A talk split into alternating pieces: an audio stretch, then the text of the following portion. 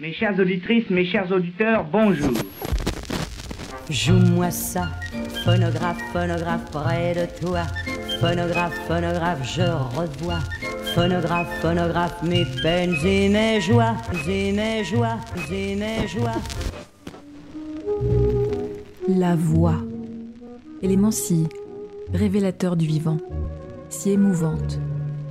Elle s'est longtemps répandue dans les airs sans jamais trouver de réceptacle où être conservée. Quand avons-nous commencé à écouter des sons enregistrés? Et qui sont les inventeurs de ce procédé révolutionnaire? Nous allons explorer cette histoire. Et pour cela, nous devons partir à la recherche d'un temps perdu où les hommes ont tenté d'arrêter le temps qui passe. Je m'appelle Noé. Vous écoutez La Voix du passé, l'histoire captivante du son enregistré.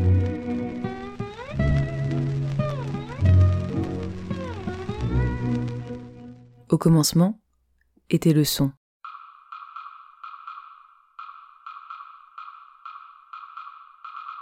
Présent depuis l'origine du monde, le son est le résultat de l'air en vibration. La vibration, elle, est partout, lien ultime de tout ce qui nous relie. Le tout premier appareil capable d'enregistrer mais aussi de restituer les vibrations sonores s'appelle le phonographe. Et c'est son histoire que je vais vous raconter. Au cours des siècles, poètes et écrivains ont imaginé dans leurs fantasmes littéraires différents moyens permettant de conserver et de restituer la voix. Il a fallu attendre le 19e, celui des innovations et de l'industrie, pour réaliser les premières machines parlantes. En 1857, Édouard Léon Scott de Martinville imagine un instrument capable d'enregistrer les phénomènes vibratoires. Avec son phonotographe, il prouve qu'un son peut être visualisé, mais il n'a pas l'idée de mettre au point l'appareil capable de lire les sillons gravés. Ce fut chose faite en 1877 avec l'arrivée du phonographe.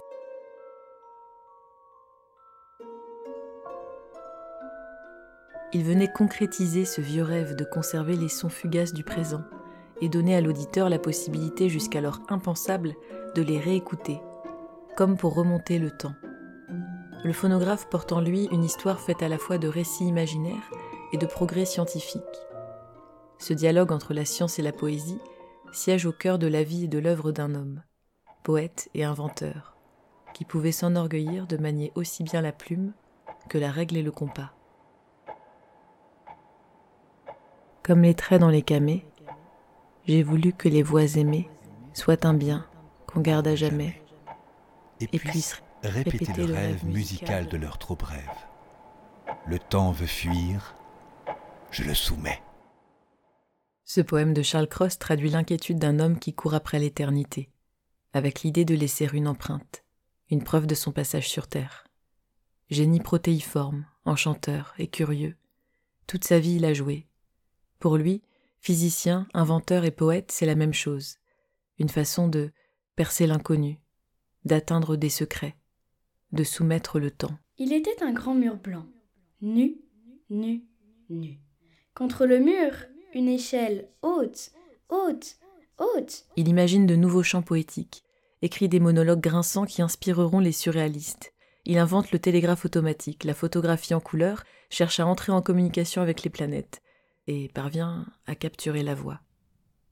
Ses amis s'appellent Verlaine, Copé, Villiers de l'Isle-Adam, Allais, Rimbaud, Manet. Il arpente, durant sa courte existence, cabaret et salon littéraire du quartier latin à la butte Montmartre. On le rencontre au cabaret du Chat Noir dès son ouverture, où, dressé sur une table, il déclame ses monologues, parmi lesquels son célèbre Aransor. Et par terre, un Aransor, sec, sec, sec. On parle de lui comme d'un être doué à tout point de vue mais ces trouvailles ne lui apportent ni le pain, ni le repos dont il a besoin. Qui étiez-vous, monsieur Cross? Vous qui êtes mort si jeune, mais qui avez su rire de votre misère et éviter, à tout prix, de jouer dans la cour des grands.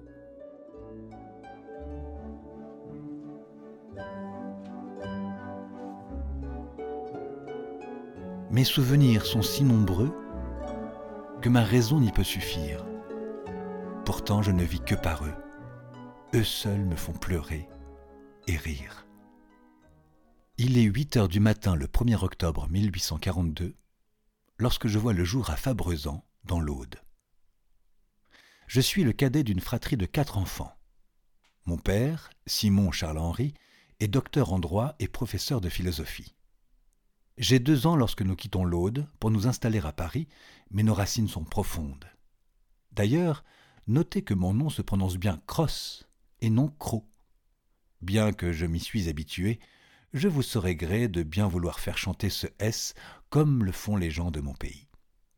J'ai passé la majeure partie de ma vie à Paris, mais lorsque l'on me voit, difficile d'oublier que je suis un enfant des Corbières. On dit de moi que j'ai la tête d'un tzigane. Je n'ai pas un physique absolument désagréable. Le regard clair, le teint basané, la tignasse crépue, j'ai seulement les yeux un peu petits, pas assez brillants, ce qui me donne un aspect d'hébétude utile dans les sociétés savantes, mais nuisible dans le monde. C'est sous l'œil attentif de son père que Charles apprend les langues anciennes, suit des leçons de mathématiques et étudie la musique. On le considère comme un enfant prodige. Sa jeunesse est brillante, exubérante, dans un contexte familial atypique. Il a une sœur, Henriette, et deux frères, Antoine, qui deviendra médecin, et Henri, sculpteur et céramiste. La fratrie se déplace volontiers en troupe et ne passe pas inaperçue. On dit de cette famille qu'elle est possédée du démon de l'invention.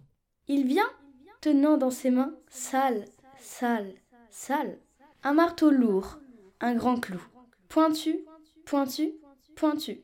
À 11 ans, Charles se passionne pour les langues orientales, qu'il étudie dans des livres glanés chez les bouquinistes. À 16 ans, il parle couramment le sanskrit et l'hébreu. Deux ans plus tard, il entre à l'institution des sourds-muets pour y donner des cours de chimie. Selon son ami Alphonse Allais, c'est durant son séjour dans cet établissement qu'il a l'idée d'un instrument pour fixer et reproduire les sons.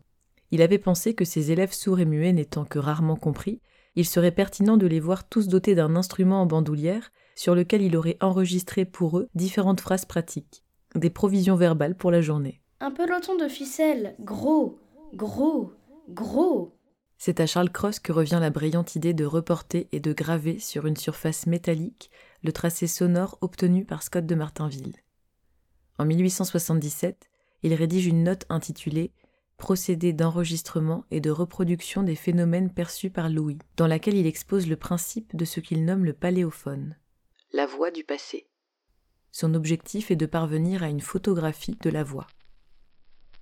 Un index léger et solidaire du centre de figure d'une membrane vibrante.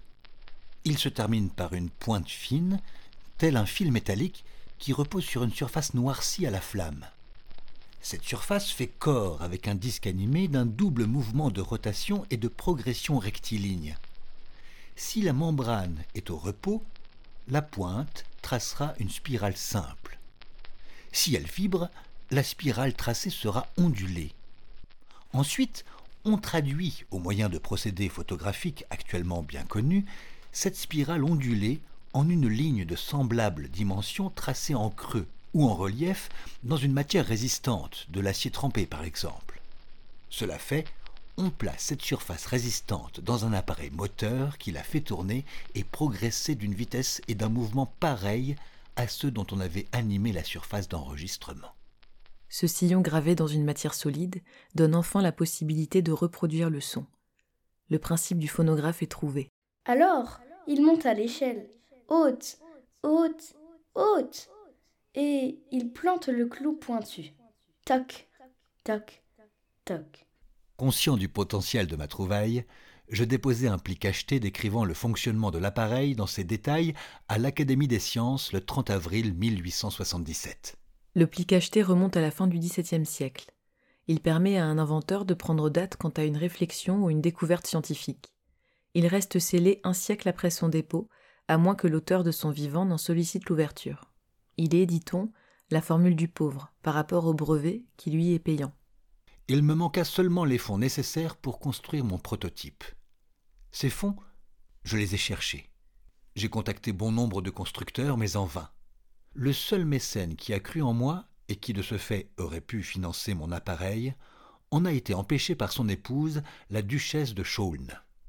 Selon elle, Dieu seul peut créer la parole et c'est blasphémer terriblement que d'oser vouloir s'égarer à lui en essayant de faire croire à une puissance impossible.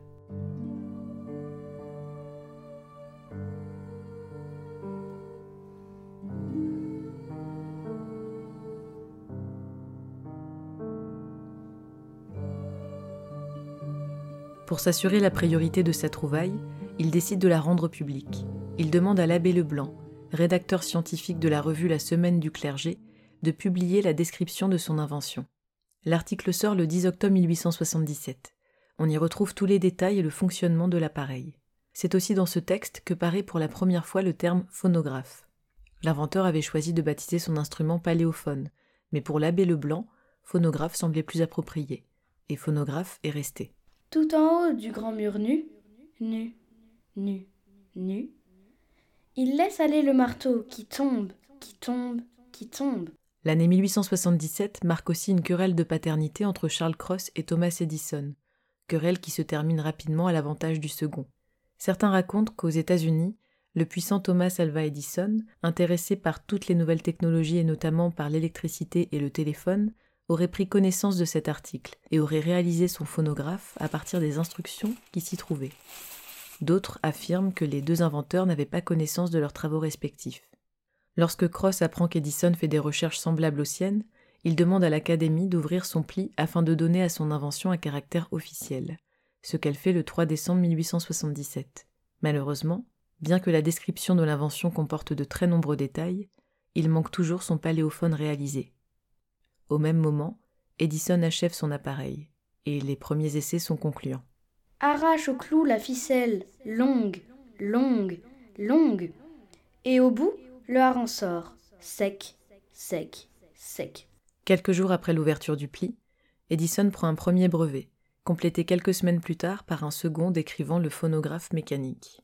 Au cours des années qui suivent, diverses voix tentent de faire reconnaître l'antériorité de Charles Cross dans cette découverte, mais rien n'y fait le phonographe est et restera une invention américaine, protégée par un brevet, arme imparable en cette fin de siècle dans les domaines de la recherche et de l'invention.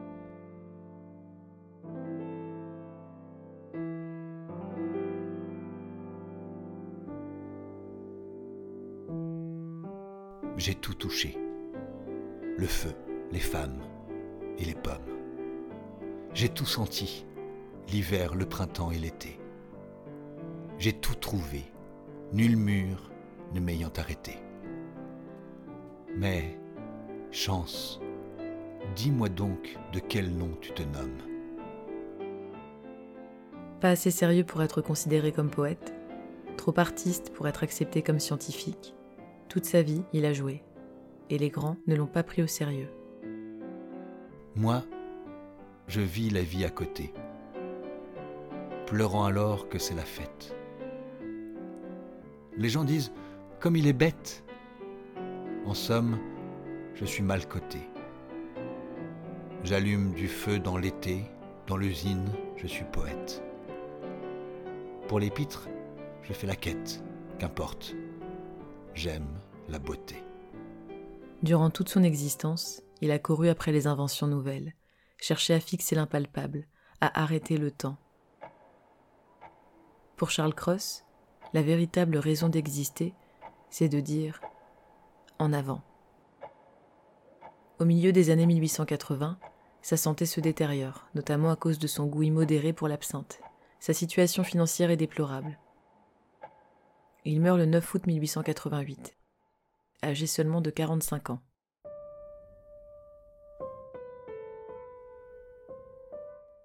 Il redescend de l'échelle, haute, haute, haute l'emporte avec le marteau. Lourd, lourd, lourd. Alphonse Allais restera le plus fidèle défenseur de la mémoire de son ami. Il lui consacre un éloge funèbre dans la célèbre revue Le Chat Noir, le 18 août 1888. Votre pauvre ami Charles Cross est mort. Le connaissant bien, je l'aimais beaucoup et, quoique le sachant malade et affaibli depuis longtemps, j'ai été douloureusement stupéfié de sa mort si brusque. Pauvre Cross. Je le revois encore le jour où je le rencontrai pour la première fois. Il m'a paru tout de suite tel que je le connus toujours, un être miraculeusement doué à tout point de vue. Poète étrangement personnel et charmeur, savant vrai, fantaisiste déconcertant, de plus, ami sûr et bon. Que lui manqua-t-il pour devenir un homme arrivé, salué et décoré? Presque rien. Un peu de bourgeoisisme servit les lâches auxquels sa nature d'artiste noble se refusa toujours. Il écrivit des vers superbes qui ne lui rapportèrent rien, composa en se jouant ces monologues qui firent Coquelin cadet, eut des idées scientifiques géniales, inventa entre autres la photographie des couleurs et le phonographe.